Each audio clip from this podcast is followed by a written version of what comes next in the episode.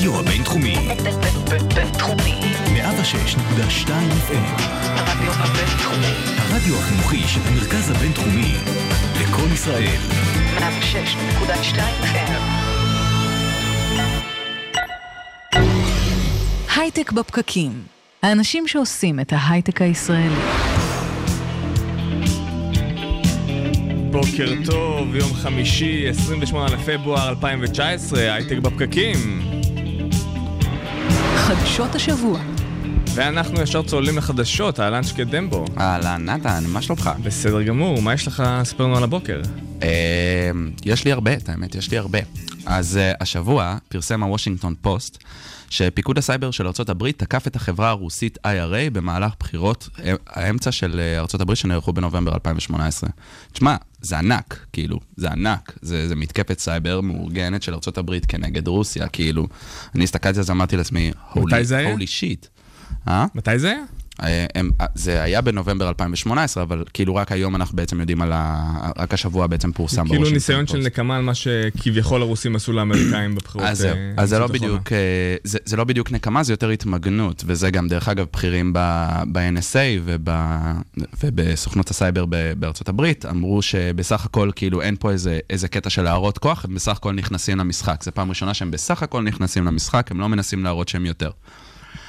אז אה, זהו, IRA זה חברה פרטית שלפי מחלקת ההגנה האמריקאית מסייעת לקרמלין להפיץ דיסאינפורמציה ושיח מפלג בארצות הברית כדי לחתור תחת הפוליטיקה האמריקאית משנת 2014. נשמעים חבר'ה מקסימים. כן, אחלה חבר'ה, כן. אמ, חשוב לציין שאותה אותה מתקפת סייבר שבאמת, אה, שבאמת אה, אה, אה, עשו כנגד, אה, כנגד רוסיה, היא באישורו של טראמפ ובידיעתו, בשיתוף של ה-NSA ושל, ושל, כל, ה, ושל כל הפוליטיקה האמריקאית.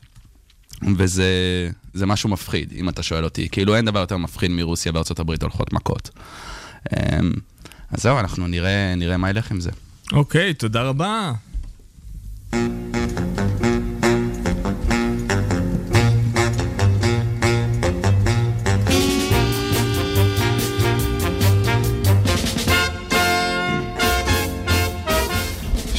בוקר טוב לכם, לי קוראים נתן לייבזון, ביחד איתי מנחים את השידור הבוקר, שקד דמבו, אהלן שקד. אהלן, נתן. יצטרף אלינו גם ירון מגל שנמצא איתנו באולפן. בוקר מצוין. גם אורי טולדנו פה. אהלן, אהלן, אהלן. והדר, שעוד מעט יחזור. אז אם פעם האדם פיתח את המדע כדי להצליח להסביר כל תופעה בעולם, היום הוא מפתח את המדע לרמה כזאת שהוא לא יוכל לתת תופ... הסברים לתופעות. ואתם בעצם מצטרפים אלינו לספיישל AI היום.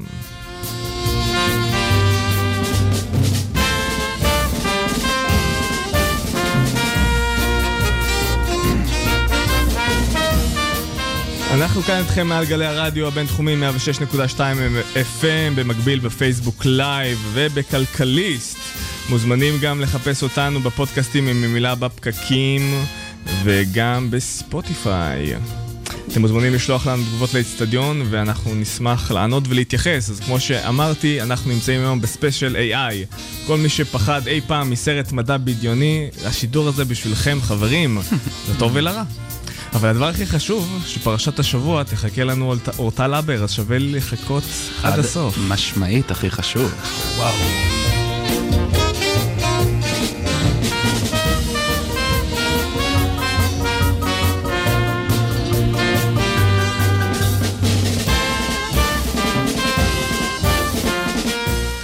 ונחזור לחדשות, שקד. תודה, תודה. אז uh, את האמת שהשבוע, מעבר לדבר המפחיד שאמרתי לפני רגע על רוסיה וארצות הברית, ראיתי עוד דבר שנורא נורא מפחיד. Uh, אני בעיקר פונה לטייקונים שמאזינים לנו, כאשר uh, נוכלים מציעים בכל הדארקנט והרשתות שלהם, הם מציעים 360 אלף דולר להאקר שישיג סרטונים של, uh, ש- שצולמו על ידי המצלמת וידאו של, ה- של המחשב, של כל מיני קטעים אינטימיים של טייקונים כדי לסחוט אותם. זה ממש קרה השבוע, כאילו, הפרסום הזה שבעצם הם עכשיו מחפשים את זה. אה, לכל הטייקונים, היזהרו נא. אה, בעצם זה גם משהו שקיים, כן. שזה אחד מהדברים שהסנודן, כשהוא ברח. לארצות הברית, אז הוא הדליף שזה מה שקורה, שאנשים, כל הסוכנויות עוקבות אחרי המצלמות שיש לנו בסמארטפונים ובמחשבים, אז זה לגמרי איום כן. ממשי. לגמרי לגמרי, אז זהו, בדיוק, זה בדיוק העניין, שבגלל כל האיום הממשי הזה, אני אמרתי לעצמי, טוב, בוא נראה עד כמה זה ממשי. עניין אותי כאילו לדעת האם זה משהו שבאמת באמת קורה או לא, אז לקחתי כמה, כאילו הלכתי וחיפשתי כל מיני, אה, כל מיני. מספרים.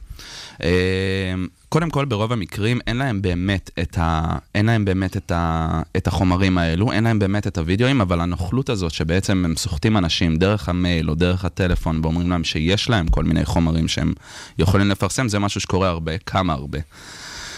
היי, השנה, לא, אל תענך כל כך ככה. לא, לא, זה מפחיד ממש, שים לב. 330 אלף דולר שולמו כך לפושעים בשבעת החודשים האחרונים, בסך הכל שבעה חודשים. 360 על אף- מיליון, או 330 אלף. לא, 330 אלף, אבל לא זה רק. בשבעה חודשים האחרונים.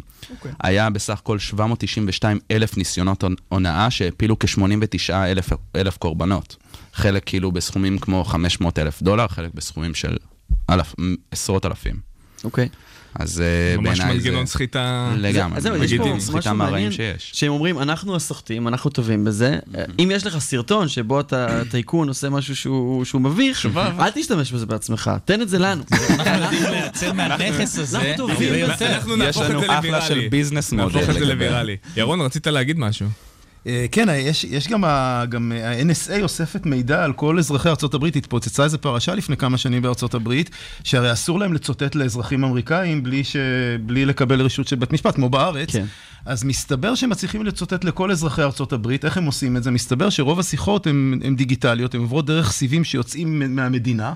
אז בעצם הם אה, עוקבים אחרי כל השיחות דרך סיבים שנמצאים ב- במקסיקו, נמצאים בקנדה, ועל ידי זה בעצם ה-NSA עוקב אחרי כל אזרחי מדינה מארצות הברית, בצורה חוקית לחלוטין, זאת לא הייתה כוונת המחוקק, אבל יש לו את כל המידע הזה, ועכשיו רק צריך שמישהו ידליף למישהו, ואפשר להרחיב את זה הרבה. מעבר לסכומים אז הללו. כל מה שאנחנו צריכים זה איזה בכיר ב-NSA, אה, מושחת קלות, ואנחנו יכולים להשיג פה 360 אלף דולר בקלות מאוד, כסף Mm. קל.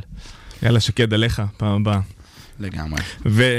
ולפני שנסיים, ולפני שנתחיל את הפרק של AI, אז יש לך הקדמה קטנה בשבילנו. נכון, אז היום באמת אנחנו הולכים לתקוף את כל הנושא של AI על כל סוגיו ועל כל אה, רבדיו, ויש המון אנשים שנבהלים מאוד מהנושא של AI, זה buzzword שנורא נורא מפחיד אותם, ומנגד יש אנשים שחושבים שזה הקדמה ולשם אנחנו הולכים וזו המטרה שלנו בחיים.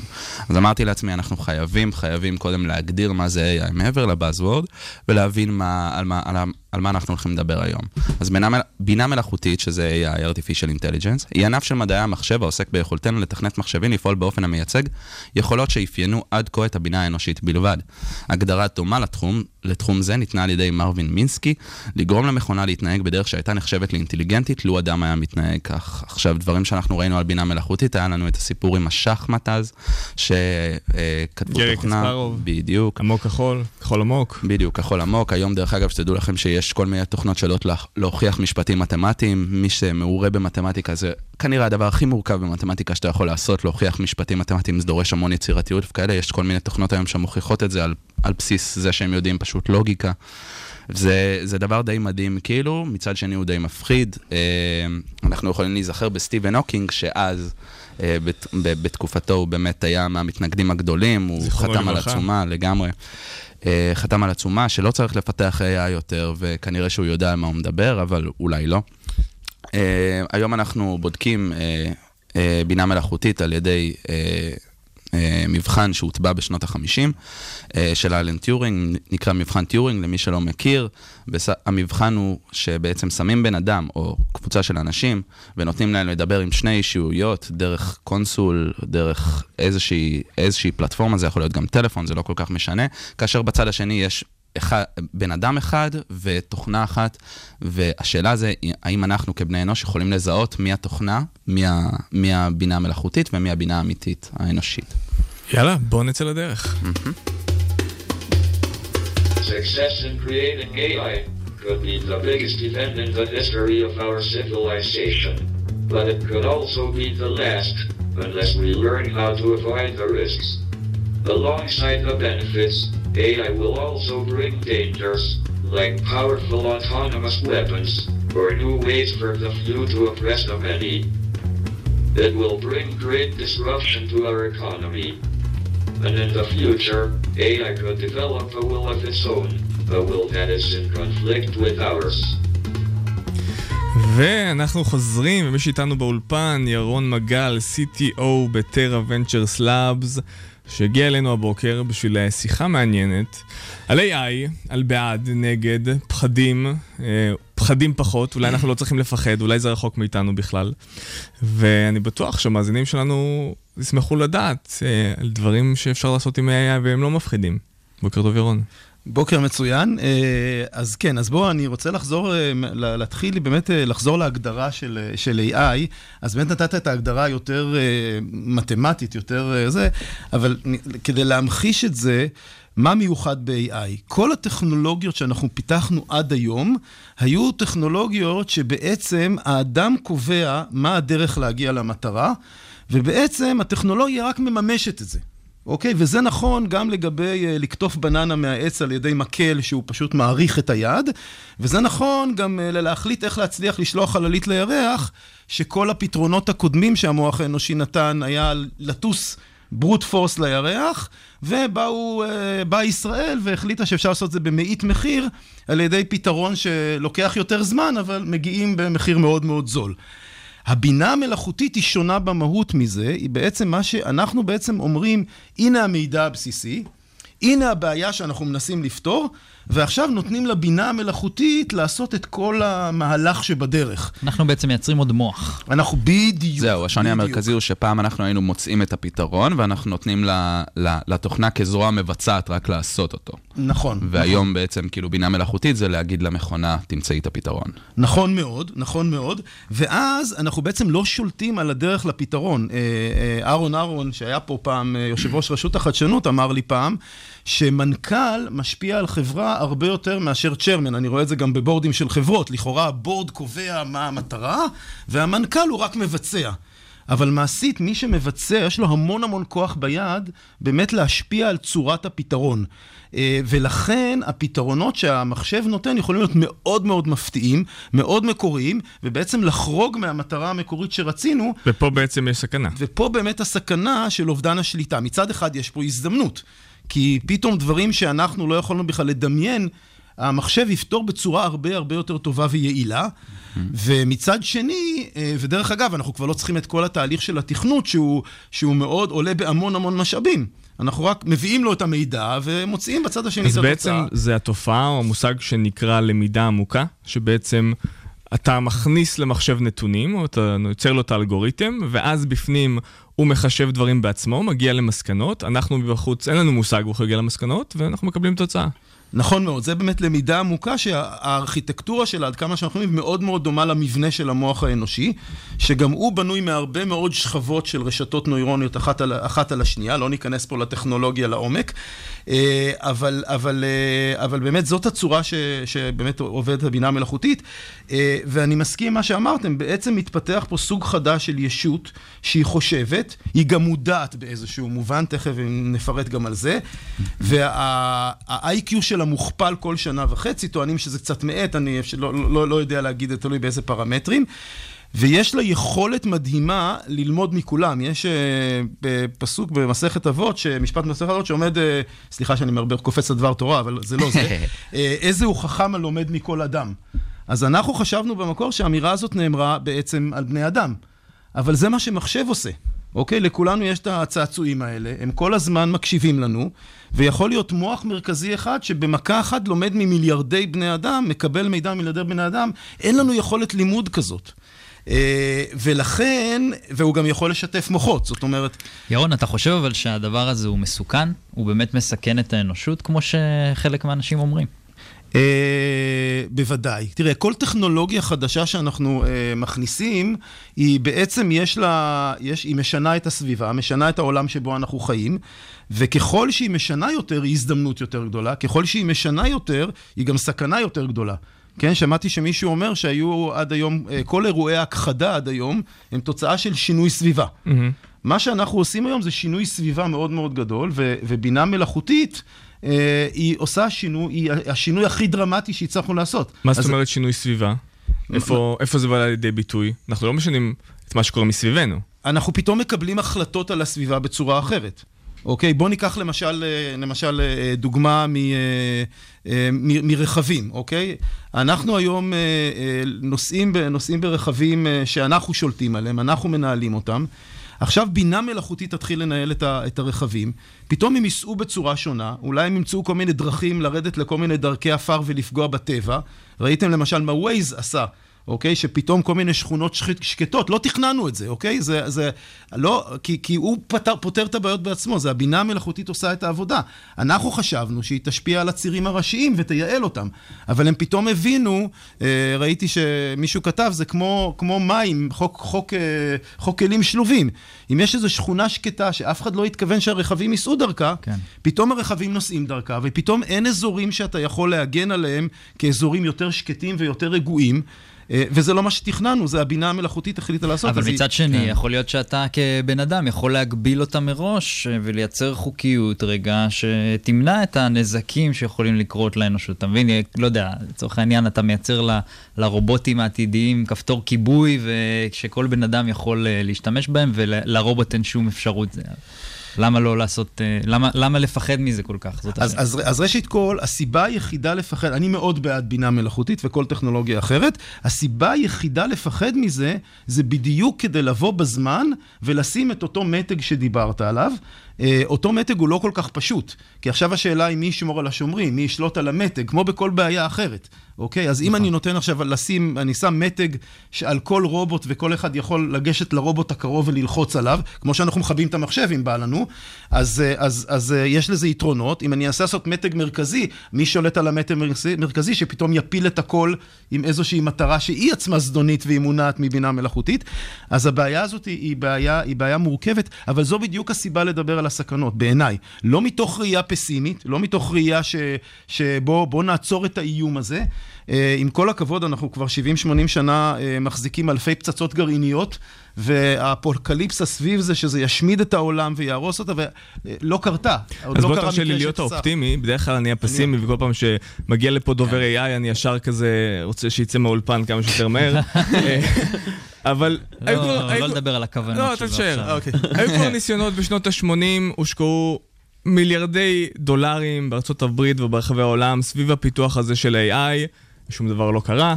היו תחזיות מטורפות, ושום דבר לא התממש, ובגלל זה גם התקציבים נחתכו, והייתה האטה משמעותית ב-AI. זה תחום כבר שעלה בעבר. אז שאלה אם אנחנו לא עומדים בפני גל כזה נוסף. דבר שני, אני רואה שיש פה אחלה שחקנים שה-AI פיתח. הם פיתחו את AlphaGo Zero, שניצחה בשח... במשחק Go. הם פיתחו את צ'ינוק, שהוכרז כאלוף בדמקה.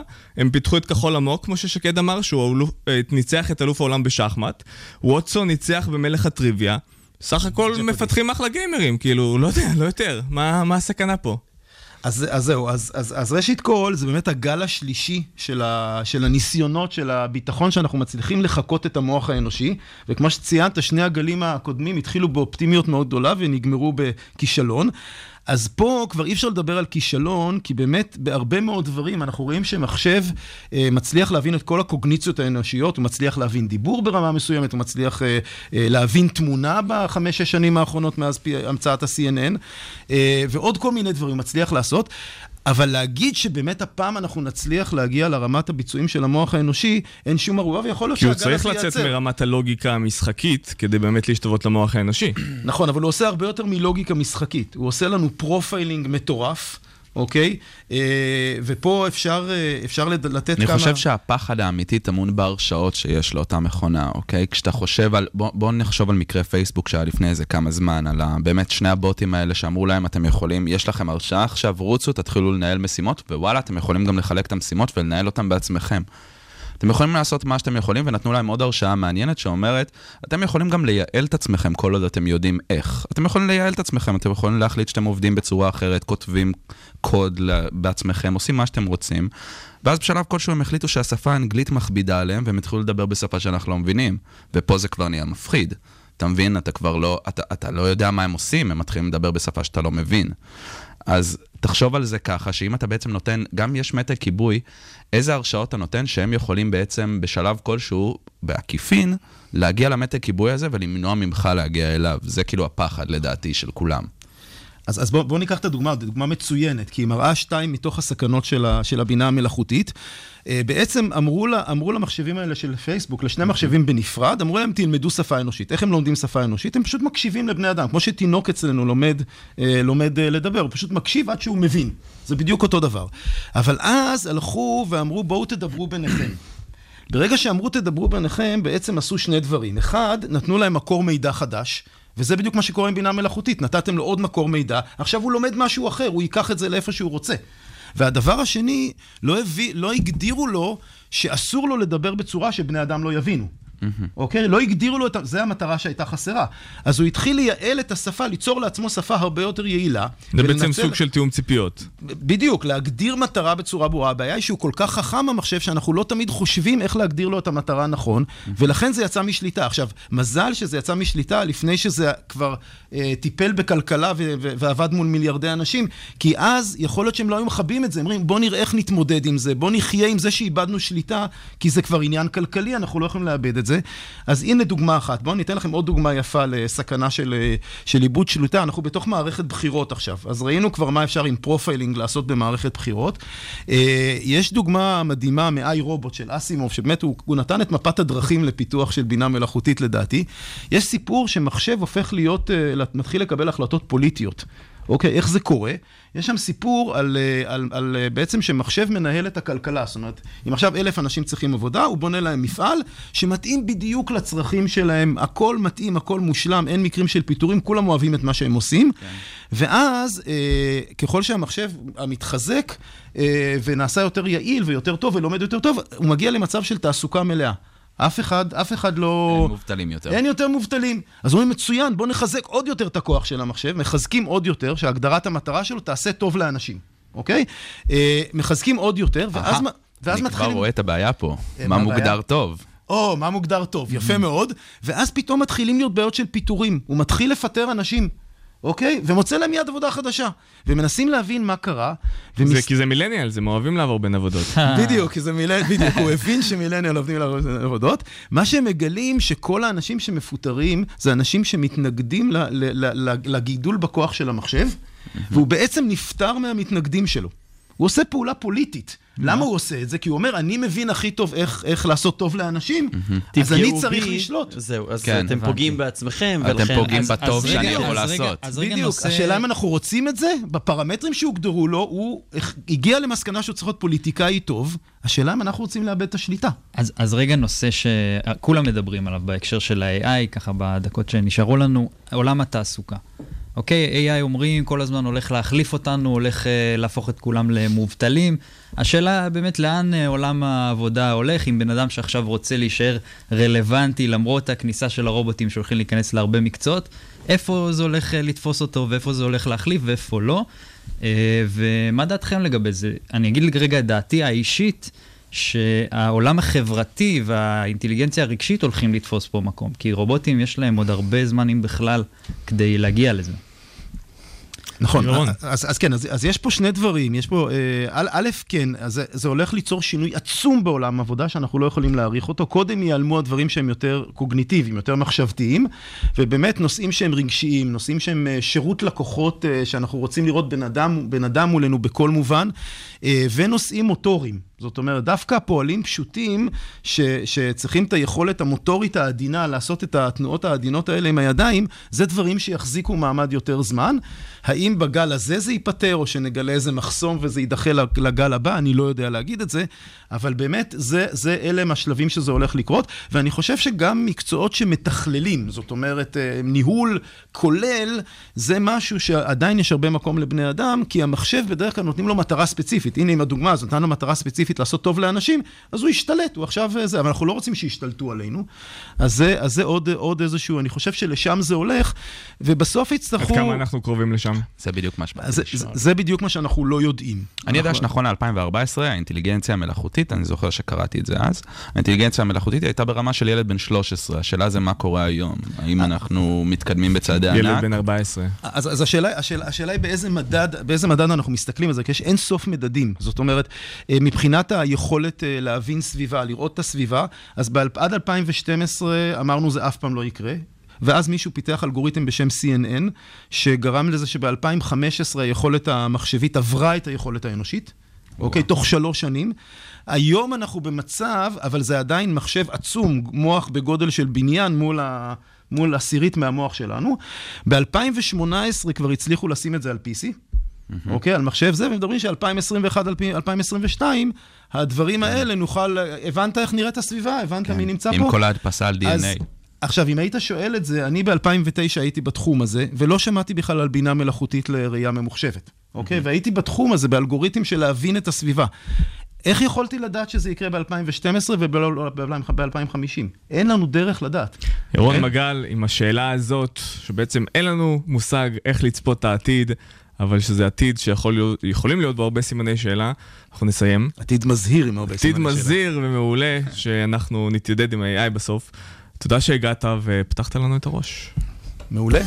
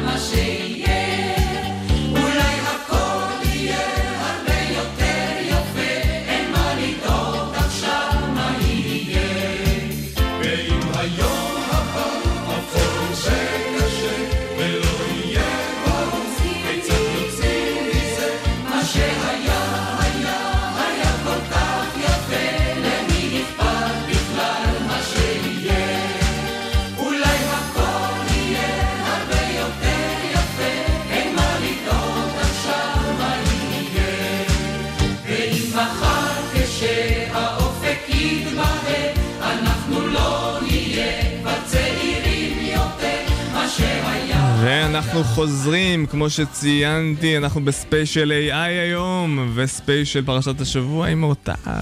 אמ, ומי שנכנס אלינו עכשיו לאולפן זה ערן אטלס, מייסד שותף ומנכ"ל, אה, ואלדד פוסטן. פוסטן. פוסטן, שהוא bizdev של DreamMed Diabetes. Diabetes. Diabetes. Diabetes. כן, סכרת. בוקר טוב.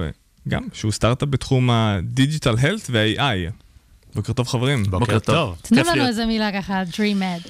אוקיי, אז אה, DreamMed היא יצור מיוחד. קודם כל, אנחנו התחלנו כצוות של פיתוח טכנולוגיה בתוך אה, בית חולים שניידר, אה, לפני 12 שנים. ואחרי שפיתחנו טכנולוגיה מתוך חזון של מנהל המכון לסכרת בשניידר, פרופסור משה פיליפ, שהוא רוצה להנגיש טכנולוגיה ולהשתמש בכל המידע שהוא רואה איך לפתור בעיות שלו, של הרופאים, של החולים.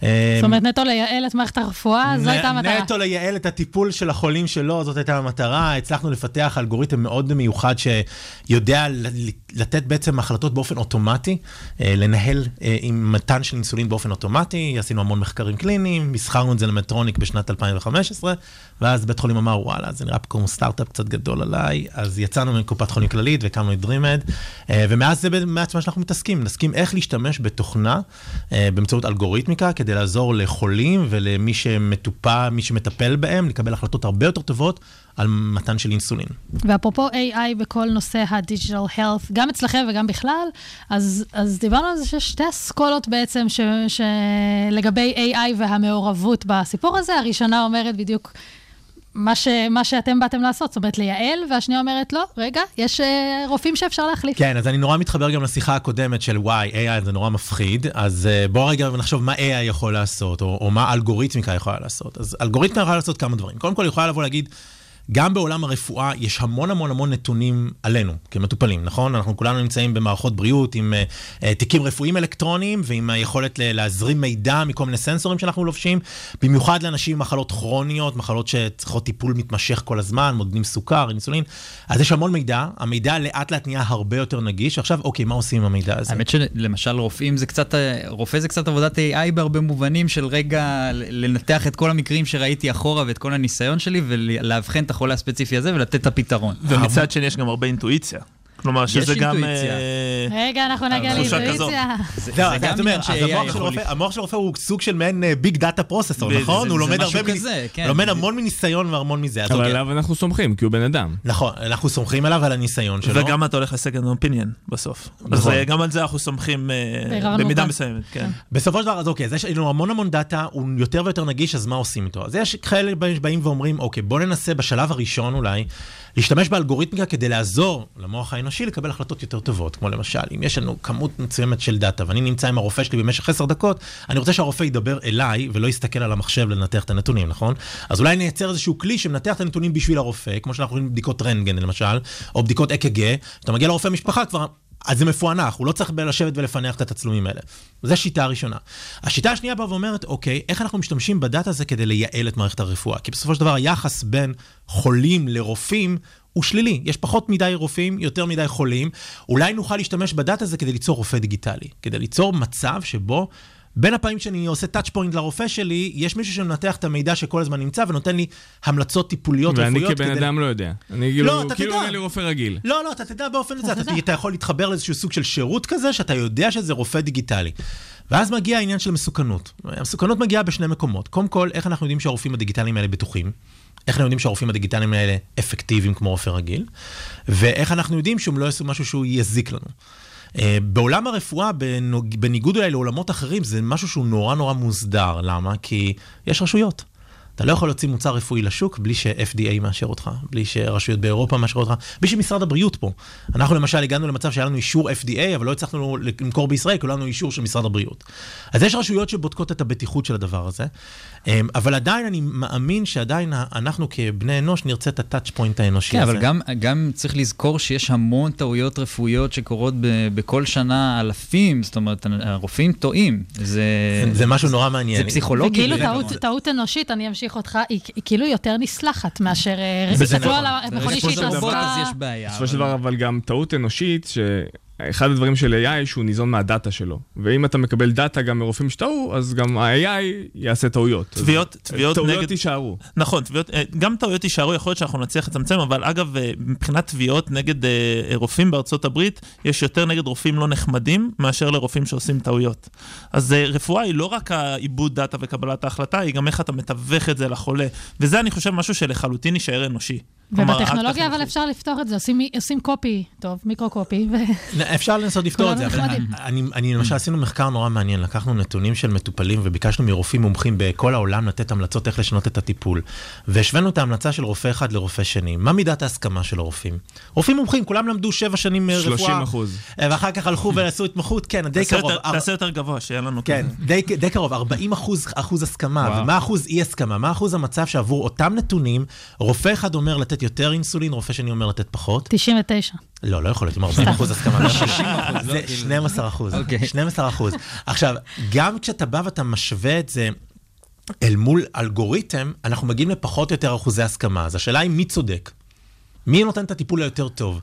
אז בנקודה הזאת אתה בא ואומר, אוקיי, בוא נעשה איזשהו מחקר שאומר, ניתן קבוצה אחת שמטופלת על ידי אלגוריתם, קבוצה שנייה מטופלת על רופאים מומחים, מי מגיע לרמת אפקטיביות ובטיחות אותו דבר, והצלחנו לראות למשל במוצר שלנו, שאנחנו מגיעים לרמ- לשווי. עד כמה AI באמת מפותח אצלכם במוצר? כי זה גם משהו שתמיד מלווה אותנו. אומרים AI, כל סטארט-אפ שרוצה עכשיו לגייס כסף, הוא יגיד AI. השאלה באמת עד כמה יש פה כבר למידה עמוקה, וכמה יש פה פשוט מכונה שפשוט מנתחת המון המון נתונים ועושה דברים שהם די בסיסיים. אז השאלה היא, מה אתה רוצה להשיג מהמכונה הזאת? אמ, למשל, אם אתה לוקח חברות כמו Zebra Medical או כמו Aidoc, אני מאמין ששם יש, אמ, בוא נגיד, אלגוריתמיקה קצת יותר עמוקה בעניין של ה machine learning, אבל המטרה שלהם לא בסופו של דבר להמליץ על טיפול, המטרה שלהם זה לנתח אה, תצלומי רנטגן ולתת היילייט של אה, אה, אה, בעיות מסוימות לרדיולוג שעובר עליהם. אצלנו, אנחנו ממש ממליצים טיפול. עכשיו, אינסולין זה תרופה שיכולה להרוג. אם אתה נותן מינון לא טוב, היא יכולה להרוג. ואצלנו אנחנו ממש ממליצים על מינון אינסולין מדויק. ולכן אצלנו זה פחות עולם של Machine Learning, אנחנו אוהבים לקרוא לזה Human Informed AI. זאת אומרת, אנחנו יוצרים מערכת מומחה. שמחקה את האופן שבו המוח האנושי מנתח נתונים, מבין מנתונים מה מעניין, מה לא מעניין, ומקבלת החלטה. קוראים לזה באנגלית expert system, אה, וזה יותר מערכת איוריסטית. השאלה, אני לא יודע אם הגופים הרגולטוריים עוד בשלים אה, אה, לאכול מערכת black box של neural networks כאלה, ולכן זה הכיוון שאנחנו אבל זה בדיוק. מתקשר לנקודה, מקודם דיברתם עם ירון על על איפה AI פחות טוב. פחות טוב מבחינת טכנולוגיה, ו, ו, ודיברתם על זה שהיא לא תגיע ל... לאינטליגנציה האנושית בצורה מלאה, או שלפחות ייקח לנו זמן להגיע לשם, ופה באמת, זה אחד הדברים שאתם מתייחסים אליהם באיך שאתם מנתחים את המידע. יש, יש, כן, יש, יש, יש צורך היום לרופא, הוא מקבל כמויות דאטה מטורפות, ויש לו פתאום כלי שיכול לעזור לו להיות רופא יותר טוב, וכמו שאחד הרופאים אמר, אני לא רוצה להיות טכנאי, אני רוצה להתעסק באומנות הרפואה. זה, זה משפט נורא נורא יפה. והוא באמת רוצה להיות רופא, הוא לא רוצה להתעסק עכשיו בהמון דאטה, וזה AI מקום שיכול מאוד לעזור. כשאתם מסתכלים אה, על IBM וווטסון, שהם אפשר להגיד החלוצים בתחום של ה-AI לתחום המדיקל, שהוא מר פרופסור, אפשר להכתיר אותו בתואר. אחרי ו... דוקטור גוגל. אחרי דוקטור גוגל, וגם שם יש האטה, אה, שפתאום ווטסון הוא כזה, לפי ההבטחות שהיו, אז הוא קצת מאט, ופתאום רופאים, אה, גם בבית חולים שכבר התחילו להכיל אותם בארצות הברית, כבר מתחילים פחות להתחשב בדעתם, והרבה פעמים שכן היו טעויות, אז... uh, לפי מחקרים וכתבות אחרות שפורסמו. אז האם אתם מרגישים פה ש- שגם פה אולי יש סוג של איזושהי רכבת הרים ואולי אפשרות לירידה שלא בדיוק אתם תתקדמו איך שאתם מתכננים גם מהבחינה הזאת של הזיהוי הרפואי? אני חושב שאצלנו העולם תוכן הוא מאוד שונה מווטסון, למה? כי, כי ווטסון ניסה להתרחק מהרגולציה. ניסה להתרחק ממחקרים קליניים, ניסה להתרחק מהאיכות, האפקטיביות שלו. אין לו אישור רגולטורי היום של שום דבר. אנחנו הולכים בדיוק הפוך. אנחנו הולכים לשם מאוד, לעולם הרגולטורי, לעולם הקשה, לעולם שכולם ניסו לברוח ממנו, אנחנו שמה. וסתם כדוגמה, אנחנו ב-FDA, יצרנו קוד מוצר חדש, זאת אומרת, אין אף חברה בארצות הברית שיש לה אישור כמו שלנו יש כדי לתת מינוני אינסולין, שזה מדהים לדעתי, שחברה ישראלית מפתח תקווה צריכה לעשות את זה. אובייקטיבית. אבל, כן, אובייקטיבית. כדי להתחבר גם, להתחבר גם למה שעוד אמרו פה על, על אינטואיציה, זה נכון מאוד, כי בסופו של דבר, גם, גם אתה אמרת את זה, ה-AI טוב כתלות בכמות של הנתונים שהוא מקבל. אחד הדברים שאנחנו, AI כרגע לא יודע לדעת, זה האינטואיציה. החיבור בין uh, אני כרופא לבין המטופל שיושב מולי, שאני מכיר אותו כבר המון המון המון שנים. כן. ויש חברות היום, גם בישראל, שיודעות לבוא ולתת את, הא, את האינטואיציה הזאת לתוך מחשבים, מה שאנחנו קוראים לזה דיגיטל אינטואישן. אחת החברות המאוד טובות זה בישראל, אה, שגם נורא הצליחה להתחבר, זה חברת כמו ניורה. מכירים את ניורה? לא. אני הכרתי אותה אתמול, מדהים. כן, ניורה זה חברה מדהימה בישראל שיושבת בהרצליה, אה, אה, שמה שהם עושים... באמצעות הסמארטפון שלך ובאמצעות הרשתות שאתה מתחבר ובאמצעות כל מיני דברים שאתם צריכים לזהות, יודעים לסווג אותך את הפרסונליות שלך, את האינטואישן שלך, את לאן אתה הולך, מה, מה הסוג של הבן אדם אתה, האם אתה וורקוהוליק, האם אתה בן אדם שאוהב לצפות במשחקי ספורט, וברגע שמכניסים כזה מידע לתוך מערכת קבלת החלטות רפואית, פתאום אתה הופך את האלגוריתמים לכאלה שיש להם גם אינטואיציה ממש דיגיטלית. ממש מלמד אותם לחשוב כמו אדם. אינטואיציה דיגיטלית. אז זה לא יגיע עד הסוף לפי דעתי לרמה של בן אדם, אבל זה עוד שלב מאוד חשוב בדרך. אז uh, אנחנו דיברנו על אינטואיציה דיגיטלית, אז אתם חוזים ש-AI יתפתח, אבל לא עד לרמה האבסולוטית כמו שכולנו מדמיינים. אני, אני חושב שזה ייקח לזה עוד קצת זמן. אני חושב אני... שמי שיהיה ה-early adapters לדבר כזה הם יותר חולי מחלות כרוניות, זאת אומרת כאלה שממש צריכים את זה, כי זה מקל עליהם מאוד. יכול להיות שאתה ואני, שאנחנו הולכים סתם ככה לרופא משפחה, פחות נשתמש בזה, אבל אני חושב שדווקא במחלות כרוניות יש שם יותר סיכוי לקבל איזשהו early adaption. אני אגיד שגם ערכית, אני חושב שחשוב שיהיה רופא בסוף במערכת, כי יש משהו באקט החינוכי הזה שדיברנו עליו ובאקט האישי והאנושי. שהוא בעיניי תמיד יישמר. ערן אטלס, מייסד שותף ומנכ"ל Dreamy Diabetes ואלדד פסטן, מנהל פיתוח עסקי, תודה רבה שבאתם ודיברתם על ה-AI ברפואה. תודה.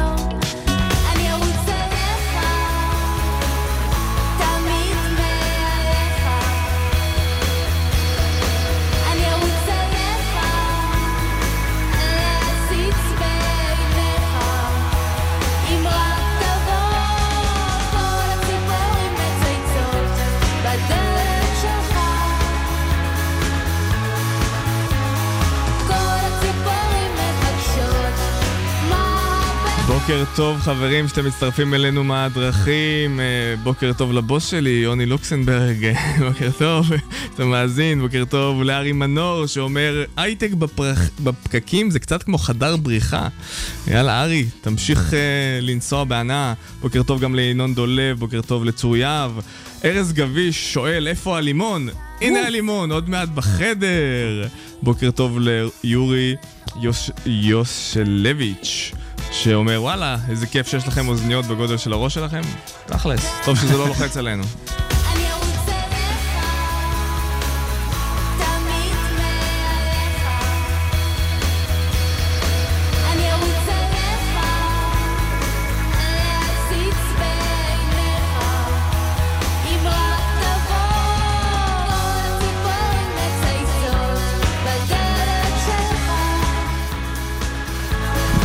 והגענו לפינה שלנו עם ניצן גל.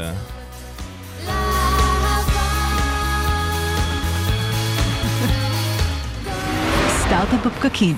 בוקר טוב ניצן. בוקר טוב. אז גם הפינה בוקר בניחוח AI. וואלה, אין ברירה, יש פה תוכנית AI, אז אנחנו עד הסוף. אמ, אז יש לנו פה, יושב לידינו את אה, ים רגב, המנכ"ל והמייסד של זסט. אהלן, נעים מאוד. נעים מאוד. שלום וברכה. כיף להיות פה. אני חייבת שתסביר לי מה הקטע של הלימון. מה, בגדול, מה השם של אה, למה זסט הגיע לעולם? למה לימון? קודם כל לימון זה מגניב. תכלס. לימון זה מגניב, זה הלימון נכון. הזה, אה, לימון לסחוט זה אותו כל מוסיף הזמן. טוויסט. כן, וזסט עצמו זה הגרידה של ה- של הלימון, ששם מרוכז כל האסנס של הטעם. כל הוויטמינים. בדיוק, זה וואו. מה שאנחנו עושים בגדול. אז הרגשתי, הרגשתי שיש פה משהו, ושאלה, לפני שאנחנו. מתקדמים בתכלס, מתי אני מקבלת חולצה של אה, זה? יש שלי לך חולצה. יש זה. חולצה שעליי לא עולה, ואת יכולה להשתמש בה. סגור. אבל זה לגברים, אבל נביא לך אחת. כן, ניצן. היא ידועה בתור. מי שלא אוהבת. אה, אה, כן, גזרות יש לנו פה, אה, אנחנו. מוציאים פה גם להייטק בפקקים, אנחנו לא, זה עובדים. על הגזרה. נכנס לרשימה. סגור. אה, אוקיי, עכשיו בואו נדבר שנייה על, מעבר לזה שזה באמת הגרידה של הלימון. מה, מה זה זסט עכשיו בפועל? יפה, אז בגדול גם ניקח את זה פה מהקונטקסט של מה שאנחנו מדברים עליו כאן. Zest משתמשת בטכנולוגיית AI ו-Community Content Curation, למעשה כדי לזקק תכנים מה web, תכף נסביר גם איך, אה, איך עושים את זה בצורה מסודרת, ואת אותם תכנים שאנחנו מבינים שיש בהם ערך מוסף למשתמשים מסוימים, אנחנו למעשה עושים perfect match לכל end user. ובונים לו מסלול לימודי, מה שנקרא micro-learning, כדי לפתח את ה talent שלו. אמרת עכשיו מלא מלא מילים מילים באנגלית, מגניבות, חיכיתי, חכבות. חיכיתי. וזה, ואני כן. רוצה לשמוע זה באמת לא מה אתה התוכנית של עושה. המלא Buzzwords עכשיו? לא, לא, זה אחרי זה. זה כן, זה השעה. של תשע אה, וחצי. אוקיי, בסדר. עכשיו בואו נדבר על זה. אנחנו לא משקיעים, לא, אנחנו לא... כן. אה, אוקיי, שנייה, אז אני אכבד את המצגת. אבל אה, אני... לא, לא. בפועל, אוקיי. בוא, בוא נדבר עכשיו, בוא, ת- use case, כאילו, מי ה user, מה הוא מקבל, איזה. תהליך הוא עובר אצלכם. בוא, בוא נבין רגע שנייה אולי מהזווית הלימודית יותר, איך אנחנו היום נהיים אה, כולנו מקצוענים, רובנו אה, מצליחים לסיים את האוניברסיטה, לצורך העניין, אני לא הצלחתי, אבל תכף נסביר גם למה. אבל כדי להיות מקצוענים, אנחנו אה, הולכים לאוניברסיטה, לומדים שם את מה שאנחנו צריכים אה, ללמוד, ולמעשה אחר כך אנחנו מתקבלים לחברות מסוימות, שם אנחנו עוברים תהליכי workshops, trainings וכו' וכו' וכו'. בין לבין, כולנו צורכים המון תכנים, נקרא להם תכני מייקרו, כתבה פה, פודקאסט שם, וידאו שם, שלמעשה משפרים אותנו כמקצוענים. אין היום שום מוצר או פלטפורמה שאומרת לנו האם הפודקאסט הזה או האם הכתבה הזו טובים לנו לשלב שאנחנו נמצאים בו כרגע כדי לפתח את הטאלנט שלנו כמקצוענים. כולנו עמוסים היום בים של תכנים, חלק מהתכנים האלה נמצאים עוברים... בעיוורון מידע. לחלוטין, וגם עודף אינפורמציה, שעודף אינפורמציה זה דבר טוב, אבל אין היום שום פילטר באמת שמתאים לך את התכנים האלה, ואומר לך, כן, הכתבה הזאת היא טובה לך עכשיו, היא לא בסיסית מדי, היא לא עברה מניפולציה אה, חזקה מדי, והיא גם לא too advanced. אה, בשבילך כדי לצרוך. אז אתה לא יודע למעשה מה אתה צורך והאם זה טוב, ועד עד שלא מתחיל טיפה לקרוא ולהגיד, אה, מה זה הדבר האוורירי והפלאפי הזה שיצא לי עכשיו אה, לקרוא, זה מה שאני לא רוצה להיכנס אליו. זסט למעשה נכנסת בדיוק לקטגוריה הזאת, לתחום האפור שכולנו חיים בו, שאין לנו למעשה לא, לא למידה, נקרא לזה אה, higher higher education. אוקיי, אנחנו לא באים להחליף אה, אוניברסיטאות, אנחנו לא באים להחליף את אה, עולמות הקורסים המעמיקים יותר למיניהם, אלא באמת את, את כל עולם המיקרו-למידה, ולבנות משלול, מסלול שכולו professional growth path, שהוא מותאם אינדיבידואלית לכל משתמש קצה. ומאיפה אתם יודעים מה מתאים לי הכי ללמוד מחר? פגז. זאת, ה, זאת, זה למעשה הסיקרט סוס ה-AI. אה, נקרא לזה. אנחנו הבנו שאי אפשר לעשות אגרגציה לווב, אחרת אנחנו נהיה עוד אגרגטור מסוים שמביא כל מיני תכנים מכל מיני sources, RSS feed ודברים שהם אה, קלים גם למניפולציה וגם כנראה יש בהם פחות ערך מוסף. אז אנחנו למעשה הכנסנו את כל עולם ה-Community Content Curation, יש לנו היום 80 אלף משתמשים סך הכל, 20 אלף משתמשים אה, חודשיים. שבעצם אלפי- הם, הם מסננים את התוכן, נכון? הם אה, בודקים, אני גם שלחתי לכם כמה דברים והעליתם, ותודה. הופה. אה, ו- בתור תוכן או בתור בתור תגובות? תוכן שאתה מעלה לתוך, לתוך זה, זאת אומרת, זה תוכן טוב, ואז אה, אנשים ממש עוברים על זה ו... נכון, אז בהתחלה היו באמת אלפי משתמשים שעזרו לנו לבנות את המודל שה machine learning-י, נקרא לזה, שה machine לומדת למעשה את המקצוען, ואז מנסים להבין מהו תוכן איכותי, כי זה מין holy grail של ה web כזה, להבין בתוך כל השלל content שיש, מהו knowledge. אוקיי, המכונת, אה, ה machine learning לומד, הוא מייצר גרדיאנט בין content, אצלנו אנחנו קוראים לזה בין content, למהו knowledge. knowledge זה משהו שיש בו ערך מוסף למישהו. לא לזה כבר משהו, הסקת מסקנות. בדיוק, ואז זה כבר מתחיל גם, שאתה, עוד, עוד מעט נדבר על ה-AI, ו-AI זה באמת מכונה שצריכה כבר לקחת הסקנ... אה, מסקנות מסוימות ולהתחיל להתאים את התכנים האלה, אז זה באמת זה. אם המכונה שלנו לא, לא בטוחה אם התוכן הזה הוא טוב או לא, היא שולחת ל- למתנדבים, הם אומרים לה, כן, התוכן הזה הוא טוב או לא, עם שאלות מתוחכמות, לא שאלות אה, אה, מאוד אה, פשוטות שאנחנו שואלים אותם.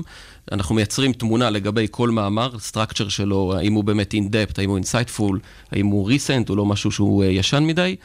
מזו- זה הכל מזוקק פנימה ועולה בסופו של דבר על ה-content stream של זסט. היום ה-content stream, אתה יכול באמת לעשות לו קסטומיזציה, והמוצר הבא שאנחנו אה, נשיק בקרוב זה Zest Premium או Zest Enlight, וואו, נכון? כזה שאתה... איפה אה, עשיתם אפקטים שם? אה? עש- עשינו אפקטים. זה- אה, זה... אה, אוקיי. אגב, יש אופציה להצטרף לבטא. בדיוק, ואפשר, מי שרוצה, כן, אפשר להצטרף אה, לבטא, אבל שלחו לי DM וקדימה. בוא נדבר על זה שבאמת, זאת אומרת, זה מעולה שיש אנשים שעוזרים ללמוד אותי, נכון? זה ההנחה, ההנחה שיש כל מיני אנשים ב- אה, בקבוצה הזאת שיעזרו לי להגיד מה ייתן לי insights, אבל ממש מה שגם העלינו מקודם זה כאילו איך, זה, זה insight, זאת אומרת, זה המוח שלי שמעבד מידע נכון. מסוים, ואנחנו יודעים שעל אותה כתבה, כל אחד יכול לקרוא משפט ולקחת אותו אחרת לגמרי. נכון. אה, ולקחת אותו לעולם שונה, שבו, כי זה מתחבר למיליון נקודות שאנחנו מביאים איתם מה, מהעולם הקודם שלנו. אז איך פה, זאת אומרת, איך אפשר לקחת את זה ו, ולהשתמש בנושא הזה? כן, אבל עדיין להצליח לעשות... אני חושב אה, שזה ההיבט פרסונליזציה? ה network effect-י של המוצר הספציפי אה, שלנו, זאת אומרת, ככל שיש יותר משתמשים, ה end product נהיה יותר מזוקק ויותר טוב, וקל לנו יותר להתאים אותו לכל משתמש קצה, והמודלים שאנחנו אה, בונים הם על בסיס אנשים שהם כמוך. אם אני מאוד מעריך אותך בעולם ה-community technology, לצורך העניין, ואני אומר לך, בואנה. גם אני שם. לצורך הדוגמה, כ- סתם ככה, אז אני, ואז את תביני איפה אני עומד באופן כללי, ותג, ואני אגיד לך, אם את- יש איזה לינק לכתבה שאת חושבת שהיא רלוונטית לי, תני לי איזה שיתוף, תני לי את הלינק הזה ב- באימייל לצורך העניין. בגלל שבנינו איזשהו appreciation bond בינינו, שהוא גם מקצועי וגם אישי, כנראה שאני, תשלחי לי את הכתבה, אני אעצור מה שאני עושה ואני אצרוך את ה... את הידע הזה. אגב, את הפכת לי את זה ממידע לידע כבר. מהמם. נכון, זה, כבר עשית איזשהו digest כזה את בשבילי. ה context של זה. בול, אז אני כבר, זה כבר נכנס לי בזווית יותר נכונה, או שאני אצרוך את זה באותו רגע, או שאני אצרוך את זה טיפ-טיפה בהמשך. זה מה ש Zest עושה ב scale אתם פה עצום. עושים פה את פירמידת הדאטה. על אותו עיקר, בדיוק. זאת אומרת, זה- אנחנו יודעים היום להמיר אה, או מה זה להבין אומר מהו- פירמידת הדאטה? דאטה, ידע, מידע אה. ותבונה. נכון, בדיוק. שכולנו רוצים להגיע זה לתבונה. שתבונה זה... אפשר לדבר רגע על ה-go to market שלכם. אני מכיר אתכם ממש ההתחלה שעשיתם את נכון. הטסטים הראשונים, אם אתם זוכרים. היית אחד השוחטים הראשונים שלנו, כן. כן, שלחתי לכם המון. אה, דברים רעים, נכון. וואלה, זה מעולה. זה. בדרך אתם עשיתם תהליך מדהים בעיניי, של בעצם בנייה של קהילה סביב המוצר שלכם, אנשים מדברים עליו בהתלהבות. ספר לנו קצת על איך, איך הגעתם לזה ואיך עשיתם את זה, כי זה סופר מעניין בעולם שבו, אתה יודע, לה- להביא משתמשים עולה המון כסף, כן. האונליין נהיה עמוס. איך עשיתם את הדבר הזה? כן, קודם כל נגיד שכל הגדילה שלנו אה, היא אורגנית לחלוטין. לא יודע כמה אומרים את זה ובאמת מגבים את זה בדאטה, אבל אין לנו היום תקציבי אה, שיווק. זאת אומרת, דברים שהם, איך שאנחנו גדלים היום זה באמת word of mouth שהוא יחסית קלאסי. אנחנו הבנו שאם אתה נותן הרבה מאוד ערך מוסף, אתה מקבל הרבה מאוד ערך מוסף בחזרה. ברמת היוזרים זה המון מתנדבים, באלפים, שעוזרים לנו כל הזמן לשייף ולחדד את המוצר מצד אחד, מצד שני הם גם עוזרים לנו ב-word of mouth. מזכיר קצת זה את? ההתחלה של למה? Waze. זאת אומרת, איך האנשים האלה, מה גורם לאנשים האלה לעבוד הם בשבילכם? מקבלים הרבה מאוד ערך.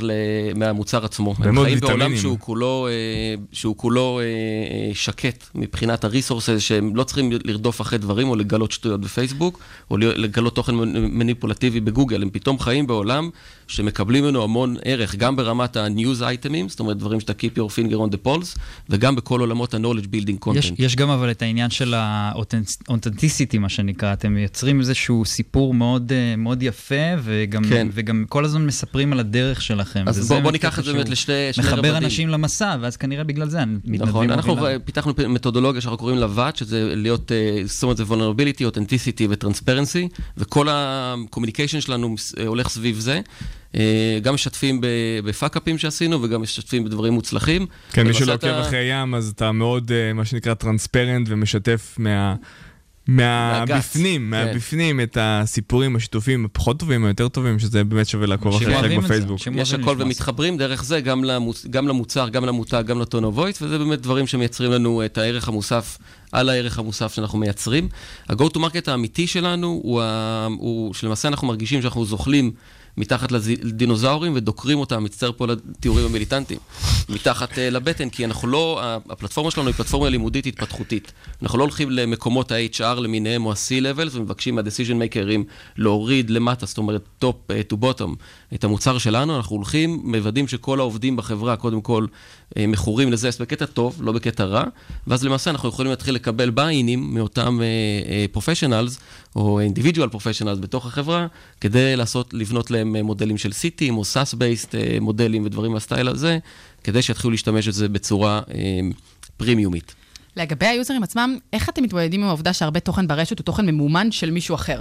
נכון? זאת אומרת, Mm-hmm. רוב התוכן הוא בסוף אה, מישהו מממן אותו, ו- ולכן הוא רוצה לקדם, ואז יוצא שיש המון תוכן שהוא, יש לו מניע נסתר, לכולו. נכון, נקרא לזה אה, הטיות, נכון? יש שם אוקיי. איזה bias מסוים. לגמרי. אה, בכל, אין תוכן היום שמיוצר בשביל העיניים היפות של מישהו אחר. נכון, הכל הכל content כל. תוכן יש בו איזשהו אלמנט אה, ברנדי או, או מוצרי או משהו בסטייל הזה.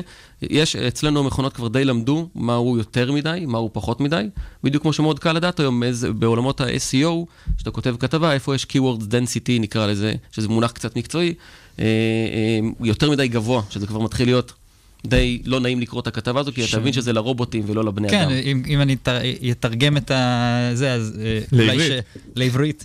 אז זה שגוגל פעם היה מאוד, היה מנוע הרבה, הרבה יותר טיפש בהקשר של נכון. אנשים היו דוחפים מילות מפתח ושמים לינקים והעמודים היו עולים במנוע חיפוש, והיום גוגל התחיל לחשוב קצת כמו בן אדם ולזהות איך המילים באות באיזה הקשר, ואז להעלות את הדברים אה, בהקשר הנכון, בדיוק. שהחיפושים יהיו ומאיפה. עושים כסף פה?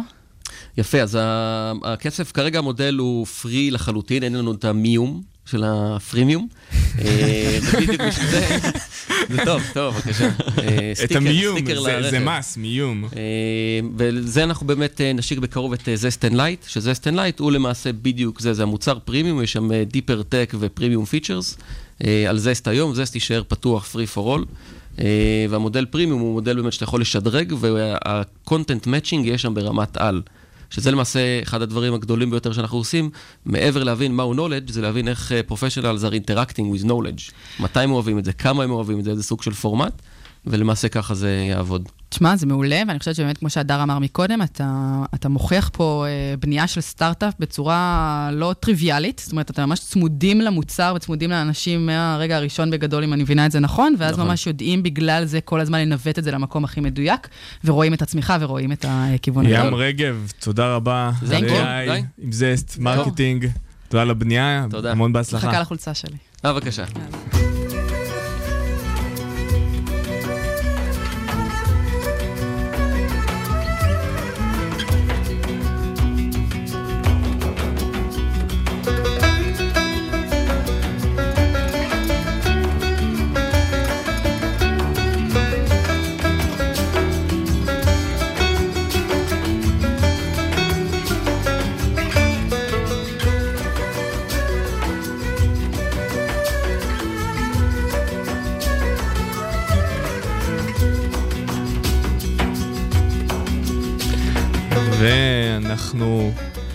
בגוון AI. אה, מעניין פרשת השבוע, גם תרגיש AI. אנחנו פה עם אורטל אבר, שתדבר איתנו על פרשת ויקהל. ויקהל. ויקהל. ואם אתה רוצה, גם ויקהל פקודי. נכון? יש את, ה, יש את הקטע הזה. ותמשיך כבודה. ותמשיך כבודה. טוב, תשמעו, הייתה לי פרשת שבוע מאתגרת במיוחד. אתם קוראים את הפרשה ובקריאה ראשונה אתם רואים אה, חומרים ותהליך של בניית המשכן, שהשם ציווה על עם ישראל לבנות במעמד הר סיני, ואני אומרת, טוב, אני לדבר על נדל"ן ועל אה, שמירת שבת בגדול, אה, אבל דווקא מתעמקים ובפרשנויות, ואפשר לקחת משם כמה דברים. אז, אז למשל, יש כמעט פרק שלם מתוך הפרשה שמדבר על התקהלות, על ההתקהלות של עם ישראל, ממש על, על קהילת העם, שהם הופכים מאינדיבידואלים אה, לקבוצה. העובדה שכולם באים על כל האיש והאישה ותורמים, אה, ו- ותורמים את כל החומרים הנדרשים. אני רגע אקריא איזה... ויצאו כל עדת בני ישראל מלפני משה, ויבואו כל איש אשר נשאו ליבו וכל אשר נדבה, רוחו. אה, הביא- הביאו את תרומת אה, השם למלאכת אוהל מועד ולכל עבדתו ולבגדי הקודש, ויבואו אנשים על הנשים. כל נדיב לב הביאו כך ונזם וטבעת וחומז וכל כלי זהב ואיש אשר הניף טה טה טה טה טה. קיצור, יש הרבה, מביאים הרבה דברים, אה, וזה ממשיך וממשיך. אה, וראיתי איזשהו סרטון של אה, הרב אליהו בירנבוים, שמדבר באמת על החשיבות של קהילת היהודים, והעובדה שכולנו נוטים כל הזמן להתקהל בתוך עצמנו, אה, לא סתם בכל אתר תיירות יש, בואו, לכו לבקר את הקהילה היהודית. הייתי עכשיו בארצות הברית, ובאמת יש איזה משהו, ב... אתה בא, אתה פוגש ישראלי, פגשת קהילה שלמה. כולם רוצים לעזור, כולם רוצים לתת, כולם ביחד, החגים, הזה. זה ממש ממש שונה מתרבות האינדיבידואל בארצות הברית. אה, וכמה זה חשוב שיש לנו אנשים בחיינו, גם מה זאת במקצועי אומרת, וגם באישי. כשנפגשת עם אמריקאים הרגשת אה, שאין להם קהילה? אמ, האמת שכן, זאת אומרת, זה גם- ממש מספרים לך על זה, אתה הולך ומדבר עם אנשים ואומרים לך, ממש מח- מחנכים אותם לאינדיבידואל. אפילו כשהם גדלים, ירון, אתה יכול להיכנס, אני רואה אותך מהנהן, כן, כן, כן. מהנהן. אני פעם הלכתי פעם איזה מישהו שכפוף כפיף שלי אמריקאי בניו יורק ורצינו למצוא מסעדה, אז אמרתי, מה הבעיה? נשאל את הישראלי הראשון שרואים ברחוב. הנפתי את היד לאיזה ישראלי שעבר שם. והוא מיד אמר, אה, רגע, בוא נבדוק כאן, אני אבדוק עם אשתי, אני אבדוק עם זה, ועזר לי. והאמריקאי הזה פשוט החליף צבעים. הוא אמר, מה זה, אתה תופס ככה בן אדם ברחוב בניו יורק, ושהוא יעזור לך? הוא היה בהלם, הוא לא הפסיק לדבר על זה אחרי איזה שבועות. וממש, אה, גם סיפרו לי, אגב, שאת האמריקאים ממש מחנכים לזה שאתה לעצמך, מערבבים להם אה, כל שנייה, עוברים כיתה, מורה, אה, בקולג' אתה תהיה, תיזרק לשום מקום אה, בעצמך. החשיבות הזאת של אנשים מסביבנו, היא מה שמאוד מאוד בולט בקהילה הישראלית, ובכלל, אתה יודע, איזה כיף זה שיש לך עם מי לשבור את הראש במקצועי, ומשפחה תומכת אה, באישי, וזה אה, זה מדהים. זה פעם אחת. הדבר השני, דווקא זה, דרך השבת. אגב, זה גם פרשת שקלים, שפרשת שקלים, כל אחד נותן חצי שקל. למה חצי שקל? כי ביחד יש הרבה. בדיוק, ביחד יש הרבה, אבל אין בן אדם שנותן שלמות. אנחנו לא שלמים כל אחד בפני עצמו. יש פה איזה מסר שצריך קהילה כדי, כדי להשלים אותה. נכון, לגמרי. אה, הדבר השני שלקחתי מה, מהפרשה הזו זה דווקא השבת, ולא כדי להחזיר אתכם אה, בתשובה, אבל הפרשה הזאת היא מתחילה ממש באזכור של השבת. הפסוק השני לדעתי, ששת ימים תעשה מלאכה, וביום השביעי יהיה לכם קודש, שבת שבתון להשם, כל העושה בו מלאכה יומת. בסדר? הכל מתחיל רגוע, כן, הכל זה. קודם כל, אם תש- לא תשמרו שבת תמותו, כמו ועכשיו תתחילו לבנות. הדינוזאורים של ים. אז, אני לא מחזירה אף אחד בתשובה, אבל דיברנו פה כמה וכמה פעמים, נתן, איזה יופי שאתה מוביל את השידור היום, ואתה אוהב לדבר על וורקוהוליזם וכמה זה זה. אף פעם לא דיברתי על זה. ממש אף פעם לעולם. אמ, אבל, אבל כל הנושא הזה של איזון, אנחנו חיים בעולם שבו העבודה שלנו היא כבר לא עבודת כפיים, אנחנו רגילים אה, אה, לעבוד, לעבוד, לעבוד, ואז חייבים מנוחה, פתאום אנחנו חושבים, ואז הגבולות מטשטשים, ואנחנו לא בטוחים איפה לשים את האיזון. אמ, אז דווקא, דווקא ל- להרגיע רגע. כן, כן, רגע. המושג של שב"כ חברתית ולדאוג שאסור פשוט, אחרת אנחנו באמת אה, לא מפסיקים. וזה הכרחי לכולם נראה לי, לא? כולנו צריכים למלא מצברים. כולנו צריכים לנשום. וואלה, כן. אורטל, איזו פרשה. איזה פרשה. תודה, תודה, חברים. אנחנו שנייה וחצי לפני הסוף.